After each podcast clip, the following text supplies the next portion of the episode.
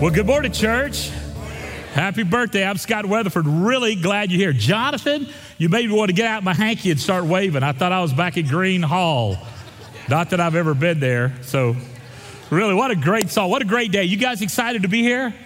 Yeah, we're going to party today. Uh, there is a men's dessert contest that's happening right now, and there's a beautiful big chocolate cake back there. It's probably going to win. I'm just saying now, don't be bitter when you see me take home the prize, okay? Are y'all doing well? You really doing well? Yeah, the, are you really doing well? Turn to your neighbor and say, I'm glad I'm not in the hospital with a broken leg. Will you do that?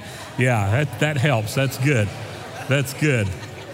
So, we have some special guests with us today. We've got a, a church from Palm Valley Church in Arizona, and uh, I think it's Goodyear. Isn't that where you guys are from? Where are you guys? Where's Palm Valley folks? Come on, there they are right here. So you, let's welcome them. Yay. We're glad you're here.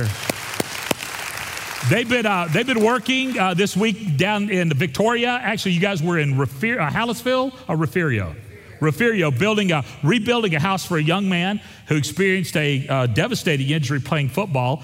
And we are rebuilding that house. And your generosity, a partner with their generosity and kindness, is doing a great thing in the name of Jesus in Refugio. So let's welcome those folks. There, you guys, what time's your flight? Seven tonight. You got time to eat a hot dog. That's good. So we go love on y'all the Texas way. Their pastor, Pastor Ryan Nunez, is a dear friend of mine, and we're glad to partner with you guys. We ain't no big church like y'all are down in Arizona, but we're a Texas church, and that makes it a good church, all right? So welcome. We're delighted you're here. We're going to treat you so many ways going to like one of them, okay? So we promise to do that. So over the last six weeks, we've been in this series called First Life. We're really trying to reorientate ourselves about who we are.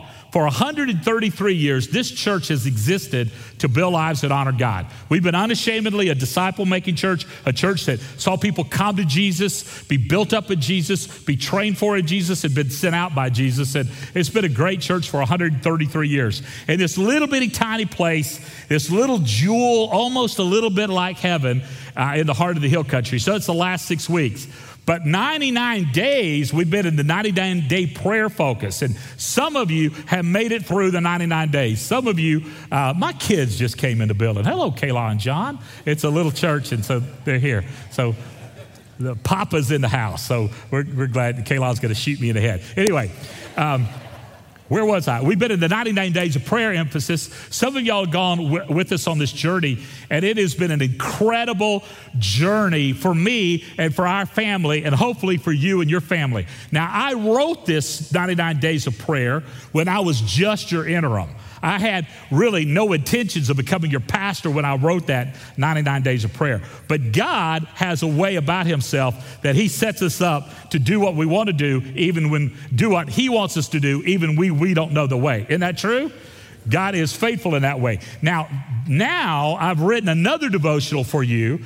I know I'm your pastor now. So we start Wimberley Strong next week written a five day a week devotional that goes along with Wimberley Strong. And that'll be available next week. It'll be available in print and digitally online. You could join us if you're watching on the web, you could join us on that for uh, the materials. Also, there's a small group, our group material that goes with that as well. So, we're giving you time to read personally, a time for you and your group to experience, and then, of course, our weekend gatherings, uh, which is really, really cool. That starts next week. I am so excited about Wimberley Strong that I almost don't want to preach this message because I'm excited about the next message. And so, you're going to see how we're going to flip the script on what it really means to be strong and to live strong. So, you guys look forward to that over the next four weeks. But now we're going to get into this. The 99 days of prayer and the first life is a reset of who we are. Now, let me tell you kind of what this adventure's done for the Weatherford family. Well, God brought us here to be your pastor. I've been your pastor for about three months now. Isn't that kind of crazy? Uh, lasted longer than some of y'all thought or hoped, but about three months. I've been your pastor. And we've seen lots of life change. We've seen people come to Christ. We've seen people come into the family here. It's been incredible. For Tara and I personally, the adventure we've been on. We put our house in New Braunfels on the market, and it's sold. And we have a contract on that, and it's going to close on December the 7th. We found a house in Wimberley. Yeah. This week, we found this house. And it's, it's crazy. We, we made an offer, and uh, the, the agent said, they ain't gonna talk to y'all. Well, Wednesday night, God turned the spout on. And by Friday, we had a signed contract on a house in Wimberley. It's close enough for us to walk to church, but I ain't gonna do it. so you know. But it, it's really exciting. We're really, really excited. We're closing on that on December the 7th. So we will not live in a box on the side of the road. We will have a home, and we're coming to Wimberley, and we're very, very, very, very excited to be here. Uh, so that's, that's really, really cool. Um, you know, if you're going to pastor in a town, you need to live in the town. But our, our little church is, is beyond us because there's people driving in from Buda, from Kyle, from Dripping Springs, from South Austin, from New Braunfels, uh, from San Marcos, and, and even beyond. We had some folks driving in even from uh, San Antonio that come to be with us here, and that's really exciting. And actually, there's literally, it's going to sound a little crazy. There's thousands of people who join us online every week. Isn't that, isn't that wild? And so this 99 Days of Prayer has been an adventure for the Weatherford family, and I pray it's been an adventure for you. Now, I want to set something up for you. I've not told anybody about this. Now, usually when I say stuff like that, our staff get a little nervous. Dan's a little nervous right now. Jonathan's a little nervous right now. But in January, beginning January the 1st, we're going to start a month of fasting and prayer. Now, I believe you ought to fast between meals. So you want to fast with me, okay? But we'll talk about what that means. Fasting means focusing on Jesus, it doesn't mean giving up something. And so we're going to spend the month of January getting our hearts and our minds right for all of next year, the year of hope. Are you guys with me on that? And I'll be writing stuff for that and helping you lead through that. It's going to be a great spiritual time. So you guys look forward to what God has for us in the days ahead.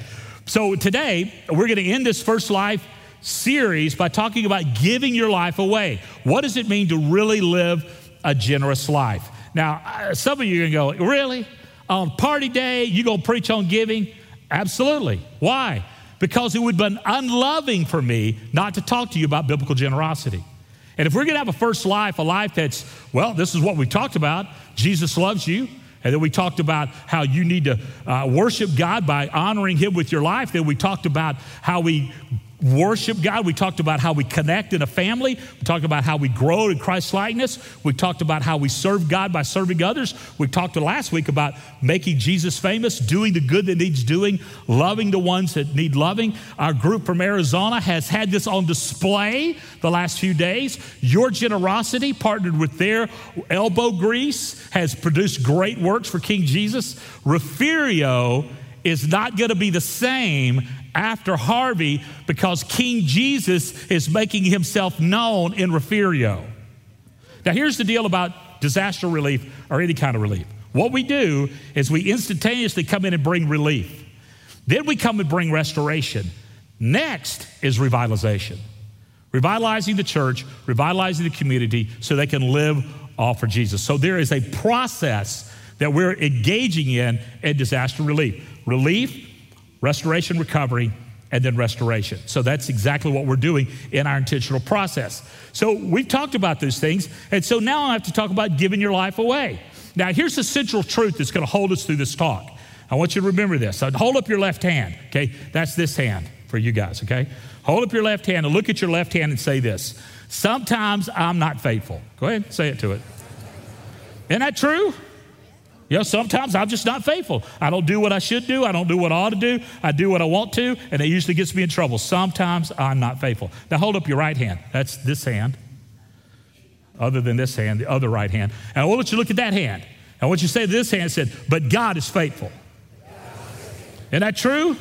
The righteous right hand of God is his faithful hand. It's his saving hand, it's the sustaining hand, it's the hand that holds you and holds your future.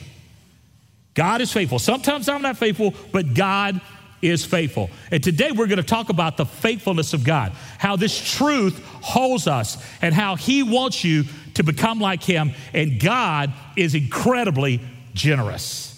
He's incredibly generous. Look at this passage of Scripture. Whatever is good and perfect comes down to us from God our Father, who created all the lights in heaven he never changes nor casts a shifting shadow.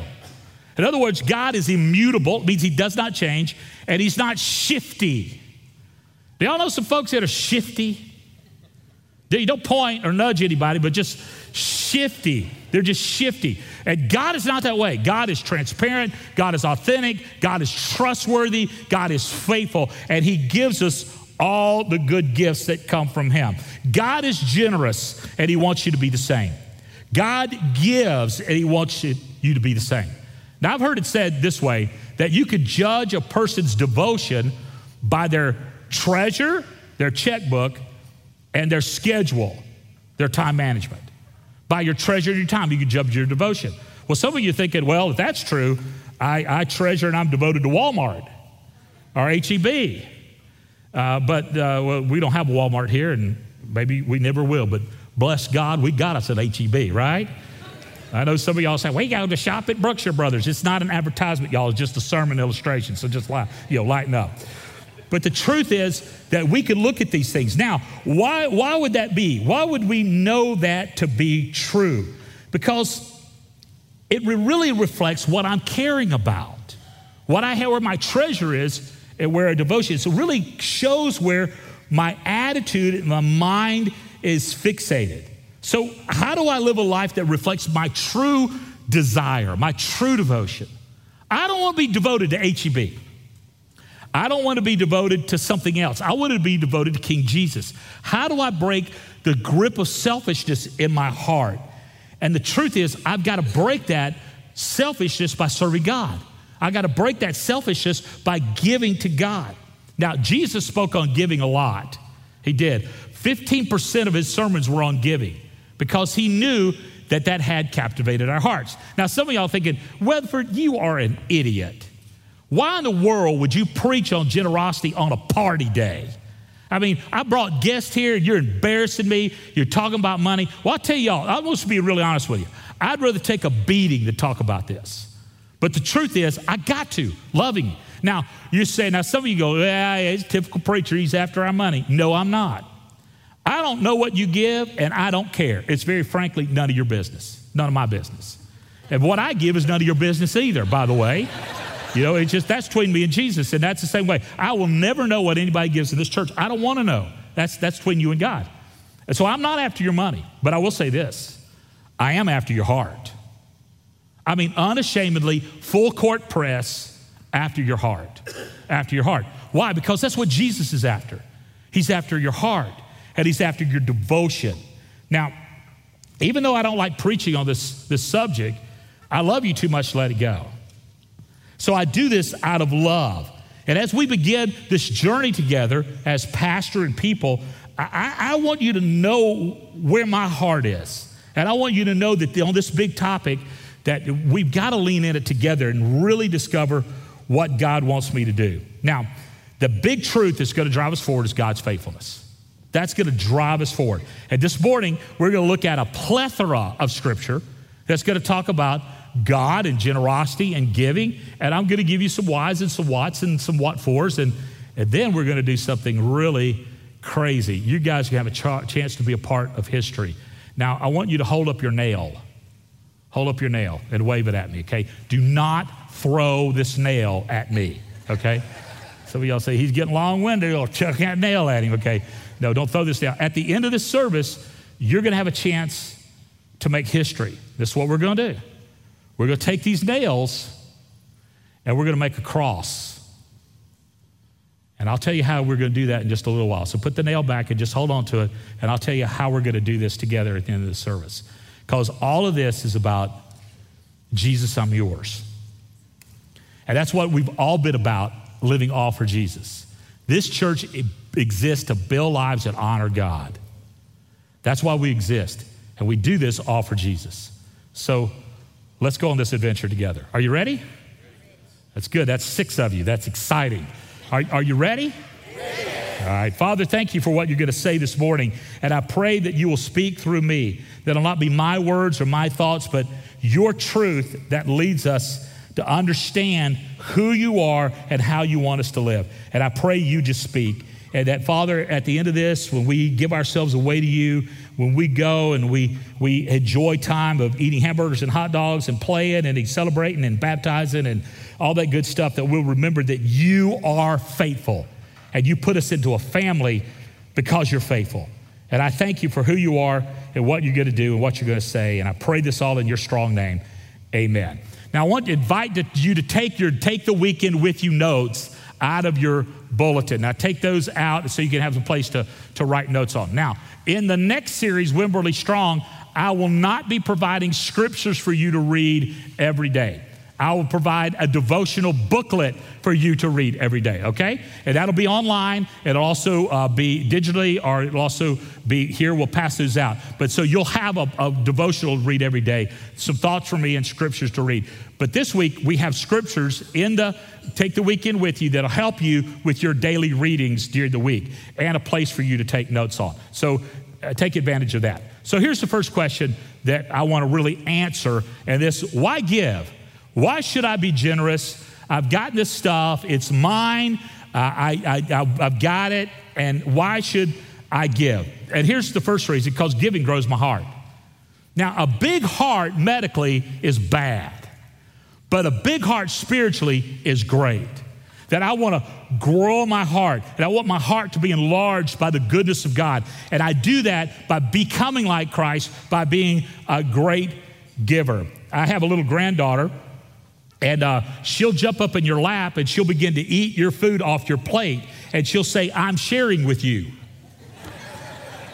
but isn't that kind of the way we live our lives? God provides everything we have for us, and we say to God, I'm sharing with you. He's going, His mine to begin with. That's okay. I love that little girl, and she can eat all the sweet potato tater tots she wants off my plate because I love her. And so I'm generous to her, but I want my heart to grow big, and God wants your heart to grow big. Now, listen to this passage. Since you excel in so many ways, and I love that, that Paul is talking to actually a troubled church, a church that was really a pain in the backside to Paul. But he's writing to them, and he says these loving things. Since you excel in so many ways, you have such faith, such gifted speakers I like that one in particular. Such gifted speakers, such knowledge, such enthusiasm, and such love for us. Now I want you to excel also in the gracious ministry of giving.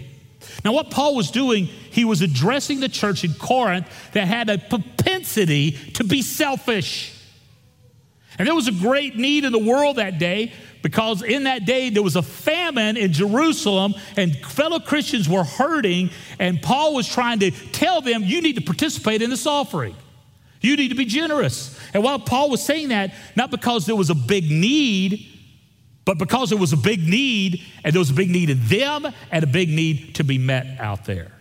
And so Paul wanted their hearts to grow big. Giving is a gift. God has given you the privilege to give, but it's also a command. It says in Malachi, bring all the tithes into the storehouse so there'll be no lack in my house. And God says to do this. Now, some of you have the divine enablement of generosity. You just love to give. And some of you have the divine enablement to make a big pile of money, and so you like to give. I have a friend of mine who plays a game with God. He says, I can't outgive him, so I try. And the more I give, the more I get, the more I give. But he doesn't do it to get more. He gives because he wants to watch God be glorified in the giving. And he does a lot of us anonymously. And it's just amazing to me. He has this divine enablement to give. And some of you have that divine enablement. But all of us have the divine commandment to give because God wants to break the grip of selfishness in your heart. He wants your life to see it's not about you, but about Him. And so we should be motivated to give out of love and not out of guilt out of love and out of guilt. Now, if you say, well, well, preacher, you're up here talking all about this stuff and I'm feeling guilty. Well, that ain't about me. That's on you. Nobody can guilt you without your permission. You say, well, my mama did. Well, that's about you and your therapist now. the truth is that God doesn't want to guilt you, He wants to love you. You see, because giving reveals my devotion, it shows you what I treasure. You remember Jesus talked about the parable of the hidden treasure? He found, he said that man found a treasure in a field and he sold everything he had so he could buy the field and claim the treasure. And see, what it says is that this is worth my whole life. This treasure is worth my whole life. And Jesus was telling us that parable, an analogy, an analogy that says that the gospel of God, the movement of God in your life, is worth your whole life. It's worth you selling out everything your whole life. Your whole life. And it just it's amazing to me how God does those incredible things. It shows you what I treasure. Listen to what Jesus said in Matthew 6 21. Wherever your heart is, there your heart and thoughts will be also. Whatever I value, that's where my heart is. That's where my thoughts are. That's where my devotion is. If you were to pick up my prayer journal, and I, I, journal most every day, I write my prayers out. I've been doing it for years and years. And one day when I die, uh, Kayla and, and our son Caleb and Tara and John and the little ones, they can read what Papa's been praying all these years. You know what they're going to find? They're going to see, I'm praying for the condition of my soul. And they're going to see God, I'm being very honest with God about who I am as a man, a broken man. And going to find me praying for them, praying for sweet Tara, praying that God would bless her and, and hold her and keep her and, and let her thrive. Because bless that woman, she's had the burden of being married to me for all these years. And then, then they're going to find me praying for them, praying for them. And there were prayers prayed when Kayla and John were dating. I was praying. John stepped in. I started praying for him. And, and, and lots of prayers for Caleb, our son. Lots of prayers for Caleb. And so I pray for them. And I see others of you in the room. You're going to find your name in my prayer journal because I've been praying for you and always praying. And you know what, church? I'm praying for you that God would move in your hearts and your lives in, in a significant way. And you know what else I do? I give. Give. write a check and I give to this family that we might be effective because you have my devotion. The other day, I, we went to dinner with, with the kids, and, and little Ivy, I said, Ivy, you want to pay? She goes, uh uh-uh, uh Papa pays. and she's right. Papa pays. Why? Because Papa is devoted. And Papa will buy ice cream every time. Because that's what Papas do. I usually get in trouble, but that's okay. I've survived so far.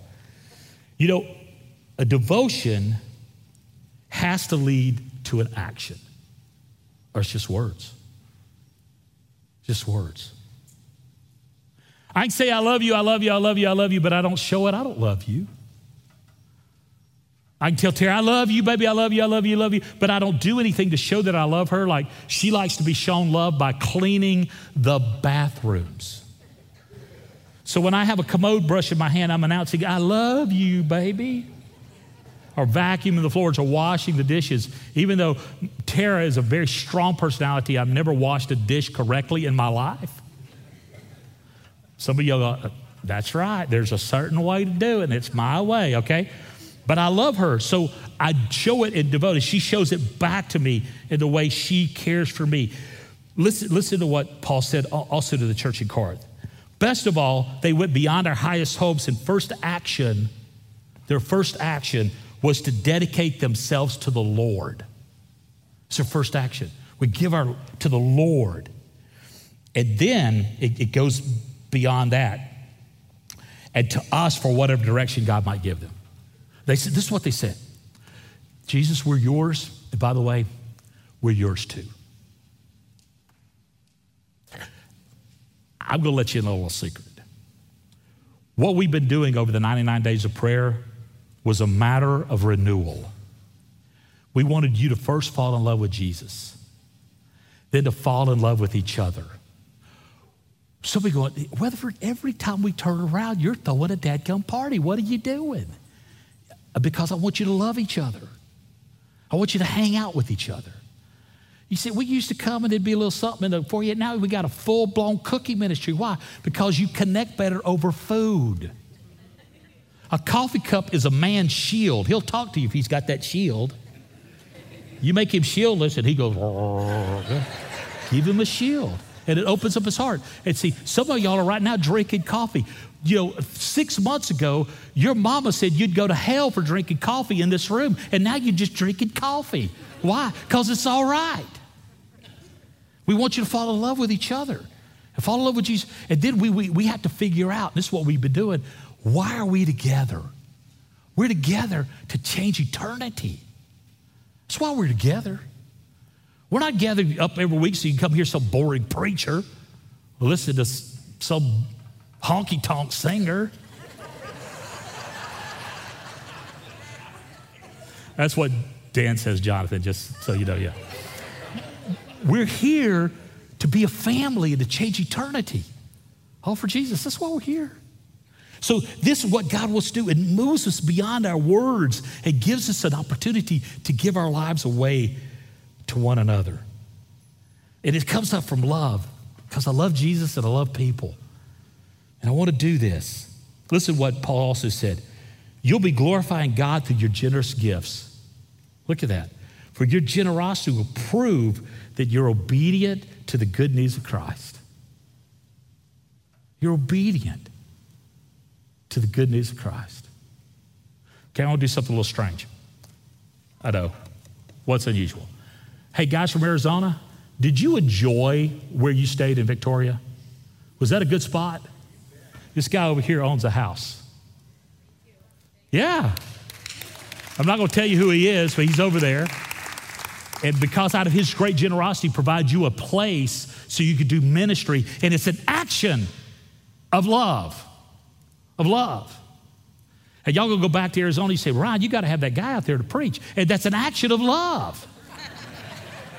no, Ryan needs to come out here and preach. And that would be an action of love. Their pastor, Ryan Nunez, has a PhD in physics. Yeah, what, I would be a step down from that, I guarantee you. All right. It comes out of love. It builds community. This is crazy. Now, get this. As I was studying this and developing this, this is some things I discovered. All believers were of one heart and mind. They felt what they owned was not their own. They shared everything they had. Now, you read that, you go, oh, that's nice. I'll tell you something. It was crazy behavior. In the ancient world, you did not do this. They believed if someone had a need, it's because the gods were punishing them and you just let them be punished. You didn't meet their needs, you got out of the way, you let, their, let the false gods do their thing. Not too many years ago, I was in India. And there were street people on the street. They were starving. I had some food, and I started giving them the food. And the people stepped in and said, Pastor Scott, do not give them food. I said, why not? He said, they're experiencing karma. They get what they deserve, and you can't step in and meet a need because they're getting what they deserve. And I said, no, no, no, no, no. I've got a God named Jesus Christ who gave me what I didn't deserve so I could give others what I, they don't deserve. And I could change the face of their future by meeting their needs in the present. And I gave out food.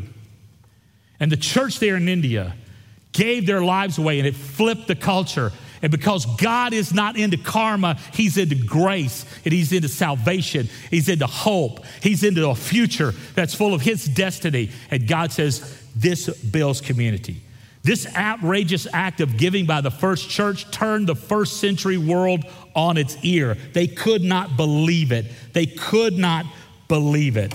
And now, in the response to Hurricane Harvey and Hurricane Maria and Hurricane Emma, uh, Irma, or whatever, the church has once again flipped the nation on its ear because we are the generous ones. Have you noticed that the hurricanes have left the media? But the suffering has not left, and the church remains. Why?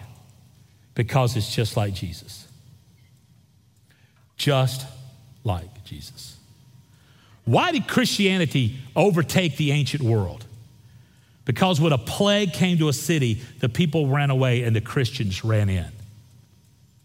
When babies were put on the side of a hill to die because they had some kind of defect or a sickness or they were wrong sex, the Christians scooped them up when people were hurting and sick, the Christians started the hospitals. When they were not educated, the Christians started the schools and universities. We've always been a people of generosity, and our movements of generosity have always been counterculture to the culture of selfishness and being self absorbed. Hmm. God stands with those in need, and so should we. Next year, we're focusing on hope for the whole year. And there's a series I'm going to do. It's called Hope, H O P E, Help the Oppressed, Plead for the Exploited.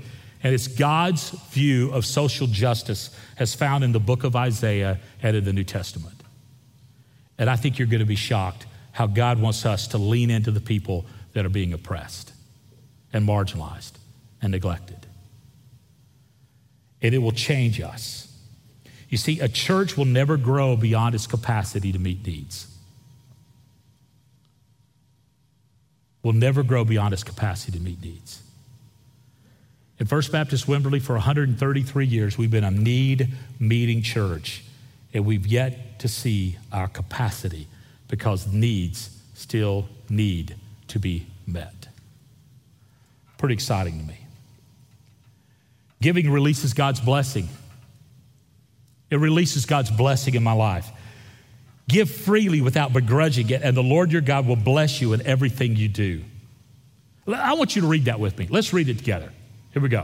All right, you Aggies will read it slow. Here we go. Give freely without begrudging it, and the Lord your God will bless you in everything you do. Do you believe that? Huh. Uh, let's read a little bit more. There's, there's more. Uh, Malachi 3.10.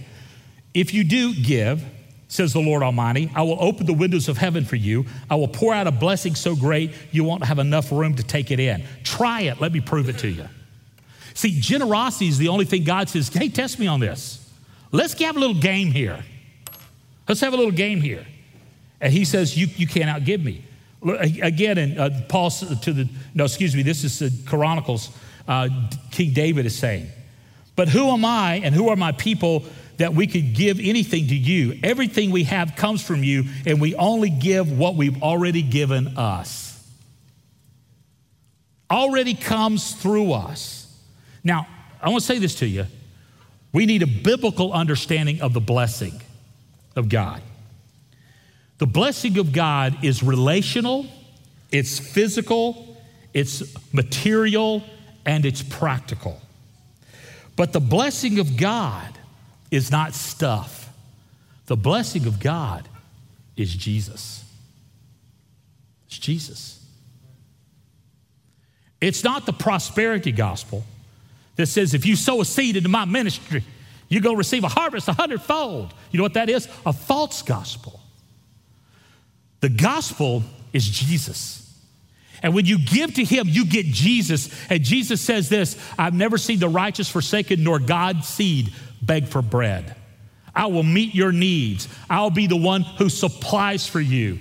Throughout the Old Testament, you see acts of sacri- sacrificial generosity when a widow woman brought in the prophet and she says, I don't have enough food. I'm going to make a cake for my son and myself. And we're going to eat it. Then we're going to starve to death. And the prophet said, You trust God, and the oil and the flour will never run out. And for the next three years, every time she scooped up the last handful of oil and flour, the next day there was a last handful of oil and flour. The next day there was another handful of oil and flour because God is faithful. Sometimes I'm not faithful, but God is faithful. And when I get to the end of my resources, I get to the beginning of God's unlimited resources. Folks, I've been in times and situations in my life when I had nothing but Jesus. And it was enough. It was enough. One time when we were in seminary, Tara wrote our tithe check, 35 bucks, and it was going to bounce like a ball. And we went to the mailbox on Monday, and some little widow lady in a little church in Tallahassee, Florida, where I sang one time, had sent us a check for $300. Now, I know I'm a preacher and my giving stories don't count. They do to me. And I will tell you, God has been faithful. God has been faithful. God has been faithful. God has been faithful. And He's the faithful one who restores, who builds, who equips. And the blessing is Jesus, it's not stuff. You know, one day I'm going to die, and I'm going to leave all my worldly goods to my kids. They ain't going to be much, y'all. Kayla understands that. But my reward is not my stuff. My reward is my King Jesus. You know, you can't take his stuff with you. You know why? Because the stuff ain't the blessing. You go to get to be with the stuff that is the blessing, and the stuff's a person. His name's Jesus. And that makes me generous. I realize that I'm a, simply a conduit for God to pass through me because He gives it to me anyway. Ah, yeah, I get, I get paid a salary from this church, but not really. I get paid from God. I remember when I was a 23, 24 year old young pastor, and Deacon bowed up and he said, Boy, I pay your salary. I looked at dead square in the face and said, No, you don't. My God pays my salary. And I thought, Whoa, where'd that come from? but I knew my God pays my salary. Not that deacon, my God. And my, and my God pays your salary too. Not your company, your God. And He will supply all of your needs according to His riches in glory. And God's bank account got lots of zeros. How should I give? Prayerfully, cheerfully. If going to be grumpy, keep it. Just keep it. God loves a cheerful giver, not a grumpy giver. You must make up your own mind as how much you should give, Paul says to the church in Corinth. Don't give reluctantly or response to pressure, for God loves the person who gives cheerfully. He loves it. Giggle while you give could be a song. Giggle while you give. That was creepy. I'll never do that again, all right? This is a big deal because legalism will kill your soul. But the joy of the Lord is your strength. If you think you're paying a bill to God, well, I owe this to God. No, you don't owe. You owe everything to God. You're just giving back to Him. You're going to miss the blessing. Give regularly. Paul said this to the church in Corinth. On every Lord's Day, each of you should put aside some, some amount of money in relation to what you've earned and save it for this offering. Give regularly. Now, some of you say, well, we're supposed to give every time we get, every Sunday, you're supposed to give something. No, it just means regularly. I know some people it's every week, some people it's once a month, some people it's once uh, a year. It's regularly. Give regularly. Learn the discipline. Give expectantly. Remember this a farmer who plants only a few seeds will get a small crop, but the one plants generously will get a generous crop. Now, that's in 2 Corinthians 9 6. Don't fall into the prosperity gospel trap, y'all. That's not the gospel, it's a lie. It's a lie. But what Paul is saying is that I can count on God. I can count on God. Now, this passage has been twisted, but I want you to be wise. I want you to be wise and to be generous. And there were partners together in giving. Because we lean in together, this church is to be the hope of the world, not the parachurch. We partner with parachurches in order to do the work of the gospel. Why are we partnering with the church in, in Arizona? Because we're partners in the gospel. We're one people in two different locations. We're partnering with them. Why didn't they go through a parachurch? Because their pastor, like me, says we partner church to church, not parachurch to church. Now, sometimes we partner with parachurches because they're doing things we cannot do, but we partner with them to do the things that need to be done. So we're wise in who we partner with. We're very careful not to partner with parasites. Just saying. I had the generous gift of chiggers last week. That is a parasite. So let me just end this. Y'all had enough of this? Yep, some of y'all laughed. Dan said, About time. Okay. Why should I do this? Why should I live this kind of life? All for Jesus. Because I'm grateful. I'm grateful. So today, we're going to take a second offering. You go, what? But we ain't going to ask for your money.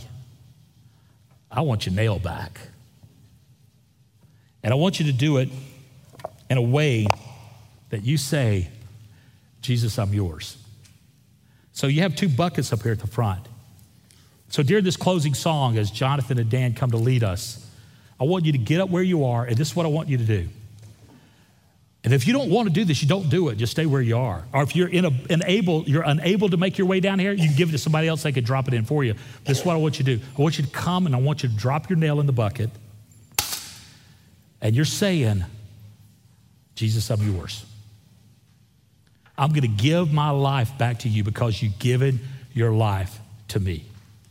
And we're going to take these nails and we're going to turn it into a beautiful piece of art, a cross and it's going to hang somewhere in our building to remind us of the commitment we have made on this day that we will live all for Jesus. All for Jesus. Some of you today, you need to give your heart to Christ. You never have. But today's your day. I want to help you do that just a second. Some of you need to be baptized. And today's your day. We're going to baptize in a few minutes outside at 2 o'clock. We're going to baptize at a horse trough outside. We are. I've never lost anybody in horse trough, so you'll be all right. We have shirts, t shirts, we have shorts. And today's the day you need to be baptized. We'd love to talk with you. You could come forward and talk to one of us. We'd like to help you with that decision, and we'd like to baptize you today. Some of you need to become a part of this family. When you come drop your nail off, you can catch Wyatt or one of our other pastors. Sean will be here, Scott will be here. Uh, I'm worthless to talk to, so but you can talk to one of them. And we'd love to talk with you about becoming a part of this family. But whatever you need to do, do it. And I'm going to invite you, come give your life away and drop your nail as an act of Jesus, I'm yours. Somebody pray for us that we'll stand and sing. Father, I thank you for what we've experienced this morning as your word is taught to us about giving our lives away. And I pray, Father, we will do just that this morning we'll respond with our lives. Father, some in this room need to give their life to you and become Christians. They've never prayed and received you, and today's the day they need to do that. So, folks, if that's you, with your heads bowed and nobody looks and nobody knows, this is nobody's business but yours. If you like to pray and ask Christ in your heart, just pray this simple prayer with me Jesus, I'm yours. I'm yours. I give my life to you. I ask that you forgive me of my sins. You come into my heart and you be my Savior. I'm going to live for you. Jesus, I'm yours. If you just prayed that prayer with me, welcome to the family. Christ has answered your prayer. For some of you, you need to come and be a part of this family. Just step up and step in. Some of you need to maybe rededicate yourself to Christ. Just step up, come home. There may be some other decision. Maybe you need to be baptized. Let us help you with that. But today's the day we celebrate all for Jesus. Father, thank you for what we've heard and what we've seen, and now the actions of devotion we're going to bring to you by bringing our lives. And we pray this in your strong name. Amen. So let's stand together and you come. Come quickly and drop your nails.